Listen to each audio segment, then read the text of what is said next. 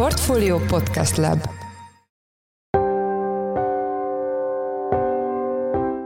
Mindenkit üdvözlünk, ez a Portfolio Checklist április 6-án csütörtökön. A mai műsor első felében arról lesz szó, hogy közel egy éves csúcson pörög a forint az euróval szemben. Ennek az ára persze a rekordmagas kamat, ami viszont több szempontból is kihívások elé állíthatja a költségvetést, valamint általánosságban a magyar gazdaságot. A probléma az, hogy minél tovább fennmarad a 18%-os irányadó kamat, ez annál nagyobb terhet fog jelenteni az állam számára, hiszen ezek az állampapírok folyamatosan árazódnak át. Most arról beszélünk, hogy mondjuk egy három vagy öt éves lejáró állampapír most lejár, volt neki 4-5 százalékos kamata, ezt meg kell újítani az államadóság kezelőnek 12-13 14%-os kamat mellett. A témával kapcsolatban Beke Károly a portfólió makrogazdasági elemzője lesz a vendégünk. Az adás második részében munkaerőpiaci témával foglalkozunk. Az egész magyar sajtót bejárta ugyanis nemrég, hogy újra milliós kezdőbérrel keres munkavállalókat az Aldi. A szóban forgó pozíció részleteiről Kulcsár Dénest, a cég ügyvezető igazgatóját kérdezzük. Én Forrás Dávid vagyok, a Portfólió Podcast Lab szerkesztője, ez pedig a checklist április 6-án. A március közepi gyengülés után újfent 380 forint alatt jegyzik az eurót, ami éves összehasonlításban erős szintet jelez, ám a forint stabilizálásának ára van, nálunk ugyanis a legmagasabb az alapkamat a régióban, és világszinten is toplistások vagyunk. A magyar fizetőeszköz elmúlt időszakával és kilátásaival kapcsolatban itt van velünk Beke Károly, a portfólió makroelemzője. Szia Karcsi, üdvözöllek a műsorban. Sziasztok! Első kérdésem, hogy ugye a legutóbbi gyengülési hullámot, amit az SVB csődje után láttunk, ugye itt volt olyan pillanat, amikor újfent 400 forint fölött jegyezték az eurót, de minden esetre ezt az egész időszakot nagyon hamar ledolgozta a forint. Miért? Igen, elsősorban azt látjuk most az elmúlt hetekben, hogy is megint a külföldi hírek mozgatták elsősorban a forint árfolyamát, tehát magyar frontról talán nem érkeztek olyan meghatározó új információk, amik érdemben befolyásolták volna a forint pályáját, és az egész világon az látszik, hogy ezt az amerikai bankcsődöket, illetve ennek az európai leágazását, itt gondolok a Credit Suisse megmentésére, vagy aztán később a Deutsche Bankkal kapcsolatos fontos aggodalmakra viszonylag gyorsan kiheverték a piacok. Hogy ez minek köszönhető? Én azt gondolom, hogy elsősorban annak, hogy a világ tanult a 2008-as pénzügyi válság tapasztalataiból, és most sokkal elkötelezettebbek a világ jegybankjai és kormányai az irányban, hogy ne hagyják ezt a az esetleges bankpiaci feszültséget tovább terjedni és túl nagyra nőni. Tehát azt láttuk, hogy amint megjelentek az első csontvázak a szekrényből kiesve, rögtön akcióba lépett a Fed, az Európai Központi Bank, az amerikai kormányzat, tehát igyekeztek csirájában elfolytani ezt a feszültséget. Most úgy tűnik, hogy ez sikerült, meglátjuk a következő hónapokban, hogy mennyire tudták orvosolni a strukturális problémákat, hiszen azért a problémák továbbra is megvannak. Ugye itt arról van hogy a bankok mérlegében szereplő állampapírokon egy nagyon jelentős, nem realizált veszteségük van a hozamemelkedés miatt. Ez nem jelenik meg a gyakorlatban veszteségként, ha a lejáratig tartják ezeket a papírokat, de elsősorban ez aggasztotta a befektetőket és a betéteseket, hogy mi lesz ezekkel a veszteségekkel.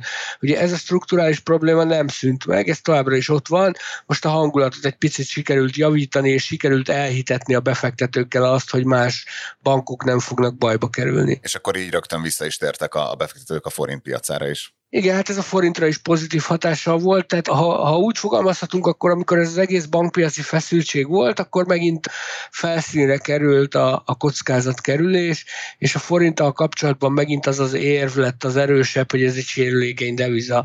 És aztán amikor a, a hangulat, a nemzetközi hangulat javult, és a befektetők bátrabban vállalnak kockázatot, akkor, akkor megint fordult egyet a, a kocka a forint piacán is, és most megint az a legerősebb érv a forint mellett jelen esetben, hogy azért mégiscsak 18% az irányadó kamat, ez egy nagyon jelentős kamatszint, nagyon drága továbbra is sortolni a forintot, tehát nagyjából egy havi 1%-os veszteséget szenved el valaki, aki a forint elleni pozíciót nyit jelenlegi helyzetben. Tehát ez azt jelenti, hogy, hogy gyakorlatilag egy havi 1%-os forintgyengüléssel lenne nullában a pozíciója, és ezért van az, hogy most a befektetők nem szívesen piszkálják a forintot, vagy nem szívesen fogadnak a forint ellen, mert egy ennyire erős szembeszélben menni, az, az az gyakorlatilag öngyilkosság, ahogy arról már korábban beszéltünk az alapkamat, vagy az, irányadó kamat magas szintjéről még kérdeznélek, de ugye most gyakorlatilag nagyon erős szinten van a forint, így közel van az éves csúcshoz, ami valamivel 370 forint fölött van, de helyezzük egy kicsit kontextusba, hogyha mondjuk három éves időszakot nézünk, akkor, akkor ebben az időszakban milyen pályát írt le a forint az euró, illetve a, a régiós valutákhoz viszonyítva? Ugye valóban azt látjuk, hogy, hogy azért a forint most viszonylag erős, de még mindig nem sikerült teljesen kiheverni a tavalyi gyengülését. Tehát ugye tavaly egy nagyon kettős év jellemezte a forintot, az év első felében volt egy számottevő forint gyengülés, ami aztán 430-nál tetőzött októberben, és onnan kezdett el visszakapaszkodni a forint. Most nagyjából ott tart a magyar deviza, ahol egy évvel ezelőtt tartott, amikor már zajlott a háború.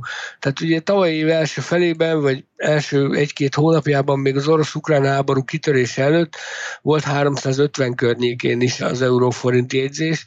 Azért mondom, hogy azért még ezt nem sikerült teljesen ledolgozni a forintnak, még azért van benne egy 5-10 százalék a, a háború hatásából, ha lehet így, így fogalmazni, hogy a háború előtti szinthez képest, hogy most három éves időtávon nézzük, gyakorlatilag az látszik, hogy azért három évvel ezelőtt lényegesen erősebb volt a forint, tehát akkor még mondjuk 330-340 körül jártunk az euróval szemben, ahhoz képest még azért egy bő 10 még mindig a, a forint gyengülése, és azért azt látjuk az elmúlt napokban most már, hogy, hogy azért itt a 380 alatti szinteknél könnyen lehet, hogy kezd kifulladni a forint erősödése. Tehát, hogy azért azt nem szabad elfelejteni, hogy hiába a magas irányadó kamat, azért továbbra is vannak viszonylag jelentős kockázatok itt a magyar gazdasággal kapcsolatban. Az Európai Uniós források sorsáról alig tudunk most többet, mint mondjuk januárban. Azért a hitelminősítői figyelmeztetések részben ezzel kapcsolatban továbbra is aggaszthatják a befektetőket. Tehát én azt gondolom, hogy ahogy azt a piacon szokták mondani, hogy a fák nem nőnek az égig, szerintem a forint sem fog azért örökké erősödni. Én azt gondolom, hogy ezen a mostani szinten ez a 370-375 körüli szinten azért lesz egy erős fal a forint előtt, amit nem biztos, hogy át fog tudni törni, vagy ahhoz, hogy áttörje, ahhoz ezeknek a kockázatoknak kellene leépülni, meg kellene állapodni az uniós forrásokról, látni kellene azt, hogy valóban egy erős gazdasági teljesítmény fogja jellemezni a következő időszakot Magyarországon, és csak egy átmeneti megingás lesz a gazdaságban az, amit most látunk. Egy kicsit előre szaladtunk, de a régiós devizákhoz képest ott milyen ívet írt le a forint az elmúlt időszakban, tehát hogy náluk is hasonló hatások érvényesültek-e? Ugye gyakorlatilag a régióban most már régóta azt mondhatjuk, hogy alul teljesítő a forint, ha hosszú távon nézzük. Azért ebből sokat sikerült ledolgozni az elmúlt hónapokban, de mondjuk, hogyha több éves időtávot nézünk, akkor én azt gondolom, hogy még mindig alul teljesítőnek mondható a forint. Most, hogyha nézek egy egyéves adatot, akkor mondjuk a lengyel zlotyival szemben már erősebb a forint, mint egy éve volt, viszont a cseh korona még mindig majdnem 4%-kal erősebb. Tehát, hogy nagyjából az elmúlt 4-5-6 hónap eredménye az, hogy a forint nagyon sokat le tudott dolgozni ebből a lemaradásból. Nem is tudom, a múltkor volt erről egy cikkünk, hogy, hogy az év eleje óta gyakorlatilag majdnem, hogy világbajnok a forint teljesítménye, teljes globális piacon, tehát az egész világon azt hiszem, hogy csak a mexikói és a csílei deviza tudott nagyobbat erősödni az éveleje óta a forintnál. Tehát, hogy egyértelműen látszik az, hogy a, a korábban összeszedett hátrányának a nagy részét ledolgozta a forint. Más kérdés az, hogy gazdasági szempontból vagy üzleti szempontból nem biztos, hogy szerencsés az a helyzet, ami most van, hogy, hogy ennyire heves kilengések jellemzik a forintot. Itt gyakorlatilag napon belül is lehet látni akár egy-két százalékos elmozdulásokat az elmúlt időszakban, arról nem is beszél, hogy mondjuk egy hét alatt mekkora tartományt tud bejárni az euróforint árfolyam. Tehát ez mondjuk gazdasági, üzleti szempontból a tervezhetőséget biztos, hogy rontja. Egy kicsit lépjünk el a jelenlegi árfolyamoktól tudnánk-e valahogy azt szemléltetni, hogy mi a különbség a között, amikor egy valuta relatíve alacsony vagy, vagy közepes kamatszint mellett tudja őrizni az értékét a, a nagyobb devizákkal szemben, és amikor csak extrém magas kamat mellett tudja ezt megtenni, tenni, mint most a forint. Én ezzel kapcsolatban azt szoktam mondani, hogy a, a forint valóban egy elég erősen válságálló deviza lett az elmúlt hónapokban, jól tűri ezeket a piaci viharokat, de ennek van egy nagyon súlyos ára, ez pedig a magas kamat. Ugye azt szokták mondani, hogy a magas kamat az, az megöli a gazdasági növekedést, az visszafogja a, gazdasági aktivitást, már pedig jelenleg a magyar irányadó kamat az, az a világon a tíz legmagasabb között van. Tehát és ebbe bele kell érteni mondjuk Argentinától Törökországig vagy Venezueláig mindenkit. Tehát ez semmiképp nem fest jól ez a 18%-os irányadó kamat, hogy érzékeltessük mondjuk Csehországban vagy Lengyelországban, ez 7% környékén van. Tehát most két és félszer akkora a magyar irányadó kamat. És ez az ára annak, hogy a forint relatíve stabil legyen, vagy erősödni tudjon. Tehát most el tudjuk képzelni, hogy egy 7%-os irányadó kamat mellett hol állna az euróforint árfolyam, valószínűleg bőven 400 felett. Ennek az ára mondom az, hogy visszafogja a gazdasági növekedést, a gazdasági aktivitást, illetve ennek van egy költségvetési ára, nevezetesen az, hogy az államkasszának sokkal magasabb összeget kell kifizetnie kamat kiadásra évről évre, és ez már most látszik a költségvetésben, és csak a következő években folyamatosan látszani fog. És akkor az mennyire egy ilyen spirálszerű hatás, hogy lassul a növekedés, de egyre drágább finanszírozni az államadóságot, amitől egyre kevesebb pénz van a büdzsében, amitől, tehát hogy hol van ennek a vége? Hát ennek ott van a vége, hogy jó esetben a, a költségvetés fegyelmezett tud maradni, és a magasabb kamatkiadások ellenére is tud egy csökkenő hiánypályát felmutatni. Jó esetben nem fogja vissza annyira a növekedést, hogy, hogy az, az nagyon jelentősen befolyásolja mondjuk a költségvetési bevételeket. Rossz esetben az ellenkező esetben viszont jön egy fenntarthatatlan költségvetési pálya, nem lehet csökkenteni a hiányt, részben azért, mert a bevételek kiesnek a, a gyengébb gazdasági teljesítmény miatt, részben pedig azért, mert az adóság finanszírozása megdrágul, és ez valóban kialakíthatja egyfajta spirált. Ugye Magyarországon nem látjuk annak a közvetlen veszélyét, hogy ez a spirál kialakulna, tehát a kormány továbbra is elkötelezett a költségvetési hiány csökkentése mellett. Más kérdés, hogy mondjuk még az idei év az annyira nem is vészes, mert ott az a 3,9%-os költségvetési hiány azt gondolom, hogy hát ha nehezen is, de talán tartható. De mondjuk a jövő évre egy 2,5%-os hiányt ütemezett be a kormány. Kérdés, hogy ezt hogy fogja tudni úgy elérni, hogy közben csak az adósság szolgálati kiadások, tehát a kamat kiadások meghaladják majd a GDP 3%-át. Tehát ez azt jelenti, hogy gyakorlatilag az elsődleges egyenlegnek többletesnek kell lennie a költségvetésben.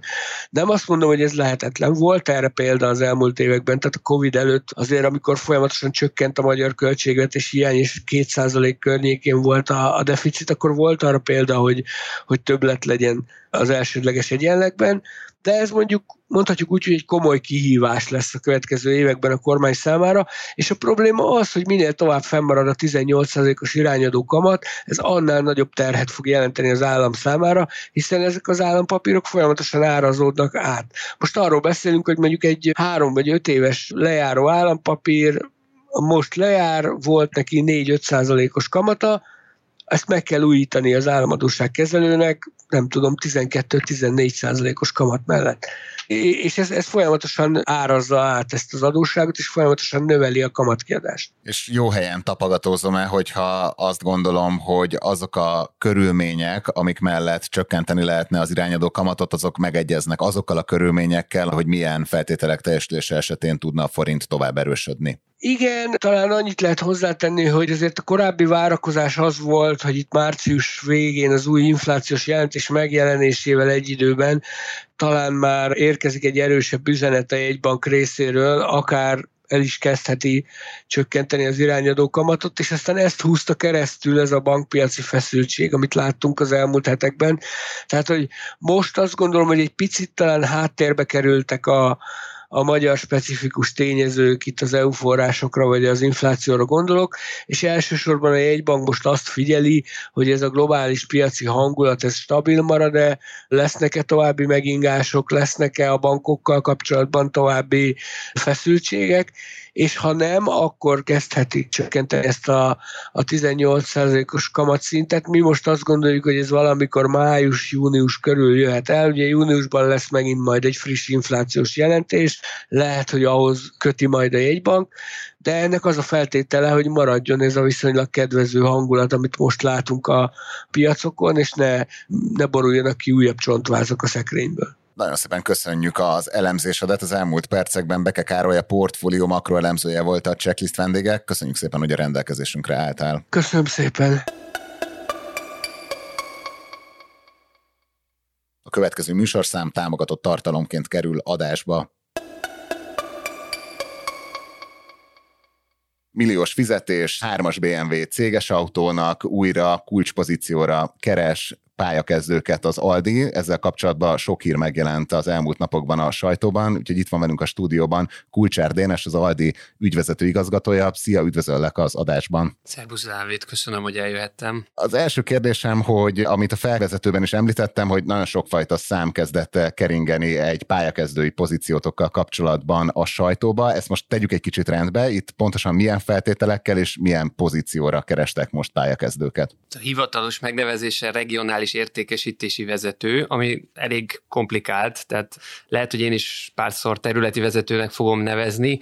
Egyébként pedig jogos a kérdés, hogy pontosan mit jelent ez a fizetés. Az 1,2 millió az, ami sokszor elhangzik, szeretném hozzátenni, bruttó 1,2 millióról van szó, és ez gyakorlatilag egy rövid betanulás mások szerint hosszú betanulás, szerintem alapos betanulást követően fizetjük ki a munkatársainknak, de nem ez a legfontosabb ebben, hanem az, hogy egy folyamatos fejlődést tudunk biztosítani. Tehát az, hogy most erről a pénzről beszélünk, ez nyilván egy olyan összeg, ami mindenki számára kézzelfogható, és tényleg rögtön elérhető, én mégis azt gondolom, hogy a hosszú távú perspektívákba kell gondolkodni, hogyha valaki munkahelyet keres, fizetésben is, és nyilván karrier lehetőségekbe, vagy feladatokban is.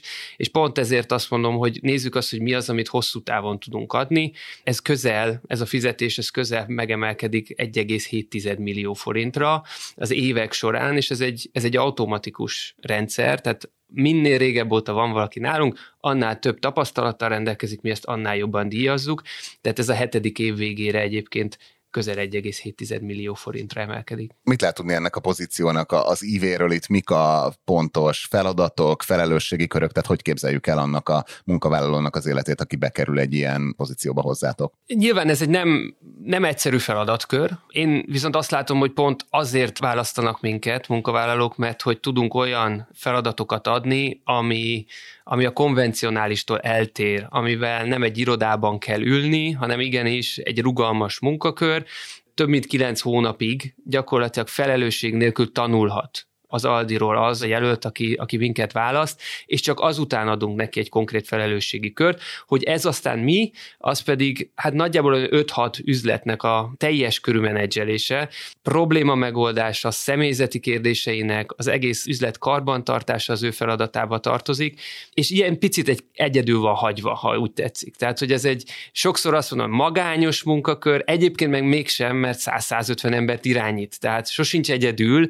de a döntéseivel igen. És ezek a döntések lehet, hogy néha nem tökéletesek. Ezt be kell vallani, de ez nem baj. Tehát, hogy pont ez a lényeg. Tehát a, a hibákból tanul a leginkább a vezető. Én azt szoktam mondani, aki nem mer hibázni, az döntést sem fog hozni, és a jó az egészben az, hogy végig ott van a döntéshozó mögött egy olyan szervezet, aki ezeket a hibákat ki tudja javítani, sőt támogatni tudja abban, hogy hogyan lehetett volna ezt jobban is megcsinálni.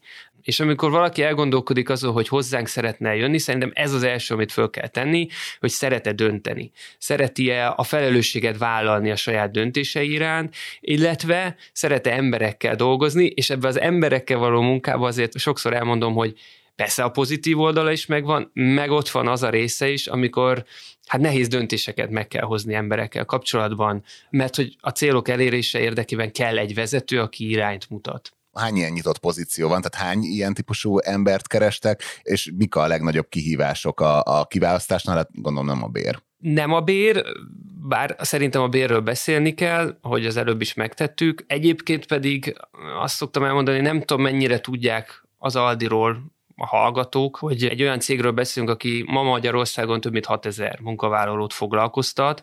Csak a tavalyi évben felvettünk 1300 új embert, és ez a szám ez folyamatosan bővül. Ennek a bővülésnek egyébként több oka van, egyrészt nyilván nyitunk új üzleteket, a másik oldalon pedig van, vannak IT-s pozícióink, ami egy nagyon dinamikusan növekedő része a vállalatnak, tehát ez összesen nagyjából 6000. Egyébként olyan 130 fölötti pozíció szám, ami nyitva van. Ez nem azt jelenti, hogy ennyi darab emberre van szükségünk, ezek a pozícióknak a számai, és hát ennek a részét képezi aztán a területi vezetői pozíció.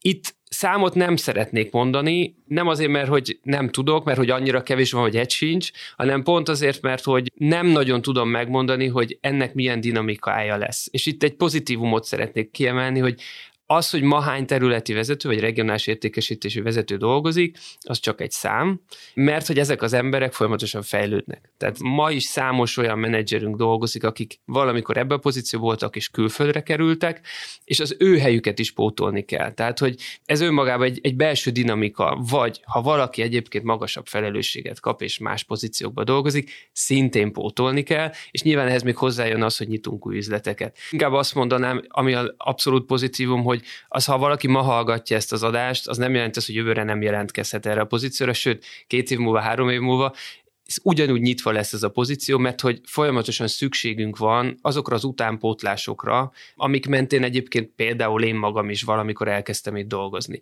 Tehát, hogy ha valaki ma másodéves hallgató, és azt mondja, ez engem nagyon érdekel, akkor azt mondanám, hogy írja meg jól az önéletrajzát, esetleg küldje is el nekünk, biztos vagyok benne, hogy jövőre is, vagy két év múlva is föl tudjuk őt venni hozzánk. Mik a jelentkezők elvárásai? Mennyire tapasztaljátok például azt a trendet, hogy a fiatal pályakezdőknek már nem csak a béra fontos, hanem keresnek egy ilyen fenntarthatóságot, vagy valamilyen célt is a, a munkától részéről, tehát hogy itt, itt milyen attitűdökkel találkoztok? A fenntarthatóság nyilvánvalóan egy hívószó, és erről azért szeretnék majd egy picit beszélni, mert, mert ezt tényleg komolyan gondoljuk, bár azt viszont kevesen tudják, hogy ez mennyire komplex feladatkör. Tehát ebbe egy szereplőként sokat lehet tenni, de, de a világot nem hiszem, hogy egyedüliként meg lehet váltani. Amit mi csinálunk, Például hozzáteszem, hogy zöld árammal üzemeltetjük a boltjainkat, sehol nincs előírva, ez nekünk fontos.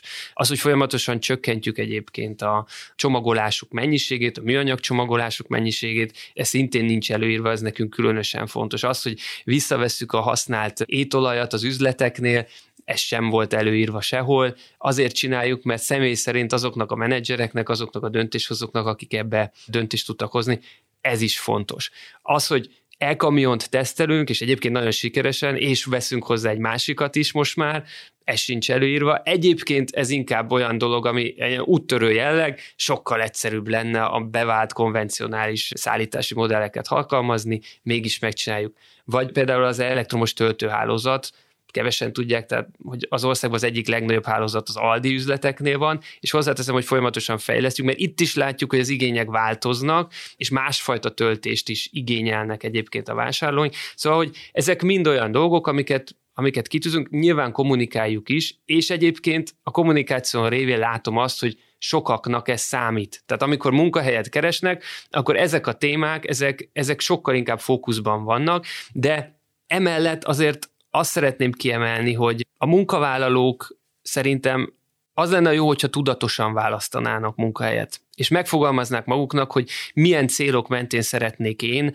a következő éveimet eltölteni. Tehát mi, miért lesz az én munkahelyem, az én munkám hasznos. És ez, ebben nyugodtan legyenek őszinték magukhoz, és ez alapján próbálják megnézni a cégeket, ahova elmennek dolgozni, és ezt azért mondom ilyen bátran, mert én, én mindig is úgy tekintettem az Aldira, hogy ez egy ilyen cég, aki értékek mentén határozza meg a menedzsment céljait, emberekkel dolgozunk együtt, emberekért dolgozunk, az emberek mindennapjaiért, élelmiszert árulunk, ami, ami gyakorlatilag ahhoz szükséges, hogy jó minőségben tudjunk élni, és ha, ha ilyen jellegű cégre találnak, én bátran mondhatom, hogy a miénk ilyen, akkor tegyenek fel akár kritikus kérdéseket is akkor, amikor interjúznak, és próbálják meg a döntésükbe ezt is belépíteni. Te is egy hasonló pozícióban kezdted itt az Aldinál a karrieredet. Mi tudnál mondani, hogy mi az az igazi hozzáadott értéke annak, hogy a kereskedelemben dolgozol? Ezt, ezt valahogy meg tudnád fogalmazni? Szerintem nincsen benne az emberek fejében az, hogy a kereskedelem pontosan mit jelent. És szerintem egyébként úgy általában az emberek fejében sincsen benne. Az, hogy egy, egy munkavállaló fejében ben van-e, aki munkahelyet keres, valószínűleg ugyanaz igaz. Tehát valahogy a, a mindennapok részévé válnak ezek a kereskedelmi láncok, különösen mondjuk a, az élelmiszerkereskedők, a napi fogyasztási cikkkereskedők, de kevésszer jut az eszébe valakinek, hogy itt lehetne dolgozni is. És aztán, hogyha meg pont itt a beszélgetés elején említettem, hogy 6000 ember dolgozik, a 15 legnagyobb munkáltató között van ma már az Aldi. Ha ebből a szempontból nézem, hogy mekkora hatásunk van egyébként a társadalomra, azokra az emberekre, akik nálunk dolgoznak, és azon keresztül mondjuk egyfajta munkaetika bemutatásán keresztül az egész folyamatokra, a társadalmi folyamatokra, amik végbe mennek, arról pedig nem is beszélve, hogy hány magyar beszállítóval dolgozunk például, hány magyar beszállítót tudunk eljutatni külföldre, adunk nekik lehetőséget, hogy fejlődjenek, arról nem beszélve, hogy mondjuk a logisztika szintjén hány beszállító céggel vagyunk kapcsolatban, hogyan fejlesztjük folyamatosan egyébként a, a bolthálózatunk, piacunkat, ami beruházásokat jelent, ami megújuló környezetet jelent, ami egy, egy teljesen másfajta bevásárlási milliót jelent azoknak az embereknek, akik oda jönnek abba a boltba. Sokszor elmondom azt, hogy egy, képzeljünk vele egy területi vezető, aki mondjuk a, a szülővárosában nyithat egyébként egy Aldit, az mekkora dolog neki, és ez az Aldi ott lesz 10 év múlva is, meg 20 év múlva is. Szóval, hogyha ezeket a dolgokat nézem, akkor szerintem érdemes egy picit más szemmel nézni ezekre a, ezekre a cégekre, és mint egy olyan potenciális munkaadóra, ahol egyrészt értéket lehet teremteni, másrészt azt gondolom, hogy a, az egyes ember is a személyes fejlődésével, karrierjével el tud indulni valahol, és erről a részéről keveset beszéltünk, de nyilván a, legtöbb vevőnek a magyarországi Aldi van meg, de az Aldi gyakorlatilag Amerikától, vagy az Egyesült Államoktól Ausztráliáig a világon számos ponton jelen van, és ilyen jellegű karrierekről szintén tudok mesélni, mert, mert voltak kollégáink, akik Amerikába dolgoztak, Ausztráliába többen is, szóval, hogy ez nem marad meg itt az ország határokon belül, hogyha valakinek a, hogy mondjam, a fantáziája kellően nagy, illetve, illetve nyilván azokat az értékeket magáinak tudja vallani, amiket mi is vallunk az mennyire érződik már a kiválasztásnál, hogy nem csak magyar munkáltatókkal, hanem egy ilyen nemzetközi környezetben versenyeztek a, a tehetségekért. Szerintem ez érződik, de ez összességében véve tudom, hogy egy kicsit elcsépelsz, de egy ilyen globalizált világban abszolút rendben is van. És én azt is mondanám, hogy sőt, így van igazán rendjén, mert tényleg az ember versenyezzen a legjobbakkal, és mondjuk úgy a legjobbakért. Szerintem ezzel, ezzel nincsen gond és egyébként sikeresek is vagyunk ebben. Tehát tudunk olyan ajánlatot tenni a friss végzős diplomásoknak, vagy a fiatal munkavállalóknak, vagy akik munkát keresnek, hogy, hogy minket válasszanak. És egyébként szerintem ehhez hozzátartozik az, hogy őszintén tudunk kommunikálni, transzparensek vagyunk, tehát amit mondunk, azt betartjuk. Tehát most itt is az egész betanulási folyamat, hogyha vele gondolunk, akkor, akkor egy, egy kilenc hónapos, gyakorlatilag hetekre lebontva konkrétan megszervezett és megtervezett folyamat, ami, ami szerintem meggyőzi a munkavállalót arról, hogy érdemes ide jönni, mert hogy itt tényleg foglalkoznak velem, itt tudást akarnak nekem átadni. És szerintem elsősorban egy, egy igazán izgalmas, jó munkavállalat ez érdekel. Hogyan tudok magamon fejleszteni. És ha ilyen ajánlatot tudunk előállni, akkor ennentől kezdve teljesen mindegy, hogy az Magyarországon történik, vagy külföldön, mert egy olyan versenyképes tudást tudunk mi is adni, ami utána akár egyébként külföldön is kamatoztatható. Szóval, és akkor itt jön a kérdés, hogy tényleg van-e külföld, vagy nincs külföld. Nyilván egy pluszt tudunk adni egy magyar munkavállalónak, hogy azért az esetek nagy részében, még akkor is, hogyha az ember el akar menni, akkor valami konkrét dolog miatt akar elmenni, de egyébként, ahol fölnőtt, ott, ott szeretne maradni, és azért nagyon sokakkal látom azt, hogy szeretnének változtatni is azon, amiben élnek, ha azzal nincsenek elégedve, vagy ha nem teljesen elégedettek, akkor szeretnek rajta fejleszteni, és hát lehet, hogy naiva hangzik, de nagyon sokunk, akik itt maradnak, itt dolgoznak, azért valahol ez vezérli, és ezért is maradtak itt, meg hát nyilván a kultúra, meg a család az ide köt. Ez is egy olyan plusz, amit itt meg tudunk adni.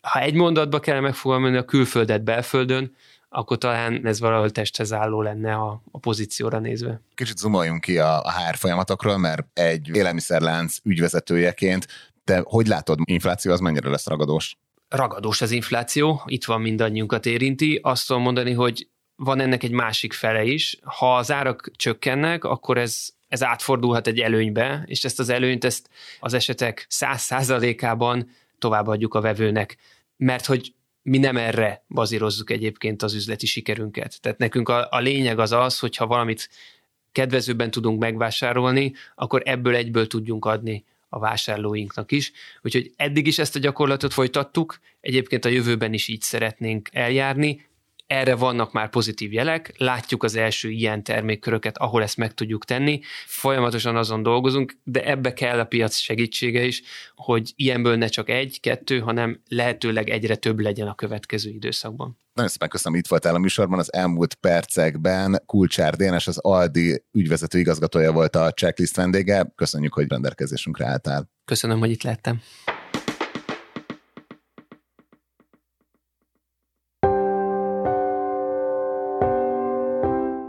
Az előző műsorszámot az Aldi támogatta, és ez volt már a Checklist, a Portfolio munkanapokon megjelenő podcastje. A mai adás elkészítésében részt vett Bánhidi Bálint, a szerkesztő pedig én, Forrás Dávid voltam. Új műsorral csak húsvét után jövő kedden jelentkezünk, mielőtt a hosszú hétvégén bárki a nyakába venni az országot, ne feledje, hogy az előrejelzések szerint több helyen is havazni fog, szóval nem árt az óvatosság. A következő napokra mindenkinek minden jót kívánunk, kellemes ünnepeket, jó hétvégét, sziasztok!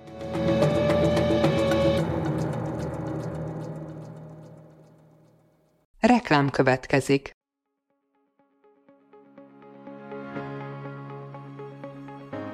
Weinhardt Attila vagyok, a Vállalati Energiamenedzsment 2024 című konferencia főszervezője.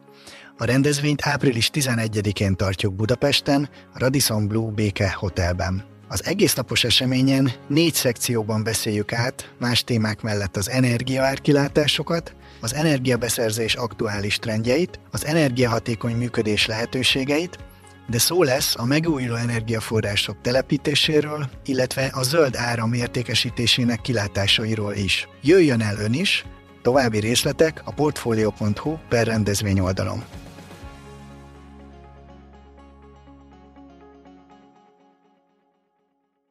Reklámot hallottak.